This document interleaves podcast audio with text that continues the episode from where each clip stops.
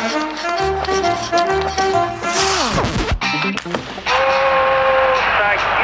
моментов больше не будет.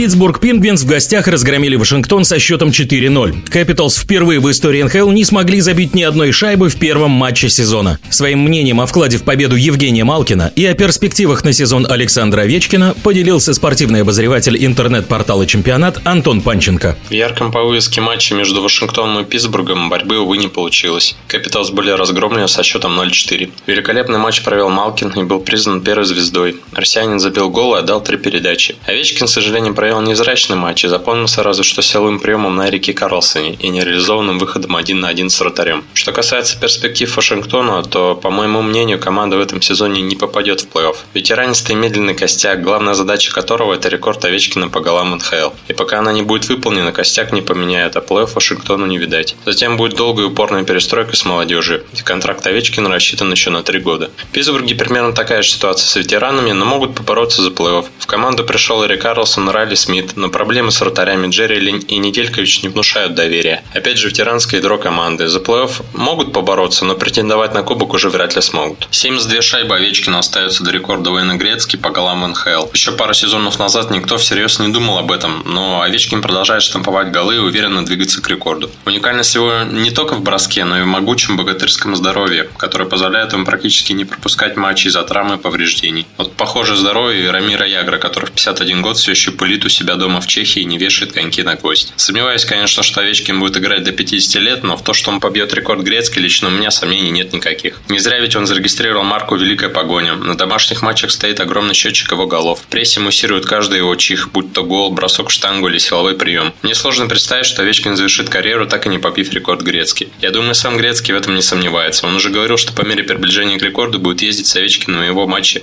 чтобы своими глазами наблюдать за падением, казалось бы, вечного рекорда. Что касается количества голов в стартовавшем сезоне, то, думаю, примерно оно будет примерно равно результату прошлого сезона, когда Александр забил 42 гола. Если посмотреть на статистику его шайб за последние несколько лет, то примерно по 15 голов за сезон он забивал в большинстве. Учитывая, что все-таки скорость э, с возрастом Овечкин потерял прилично, я думаю, количество голов в равных составах немного снизится. Но фирменный бросок из офиса в большинстве никуда не делся. А значит, мы вправе рассчитывать на 35-40 голов от Александра в новом сезоне. Кто кого тянет в паре Кросби-Малкин и как с годами меняется их работа в дуэте? Малкин и Кросби часто называют друг друга лучшими друзьями, и с этим сложно не согласиться. Никто не тянет одеяло на себя и не старается вылезти на первый план. Я думаю, они великолепно дополняют друг друга на льду. Оба являются центральными нападающими и умеют на площадке буквально все. Ни разу в прессе мы не слышали о каком-либо конфликте между ними. Кросби дважды публично защищал Малкина, когда речь заходила о его возможном обмене. Даже продление контракта с Евгением прошлым летом не обошлось без влияния Кросби. К сожалению, обоих не обошли стороной травмы, и во время длительного отсутствия одного из них, другой обязательно брал роль лидера на себя и тащил команду. Я думаю, со временем их дружба только окрепла, и сейчас мне сложно представить вариант, при котором оба хоккеиста не завершат свою карьеру в Питтсбурге. О перспективах на сезон ветеранов Пингвинс и Вашингтона рассказал Антон Панченко.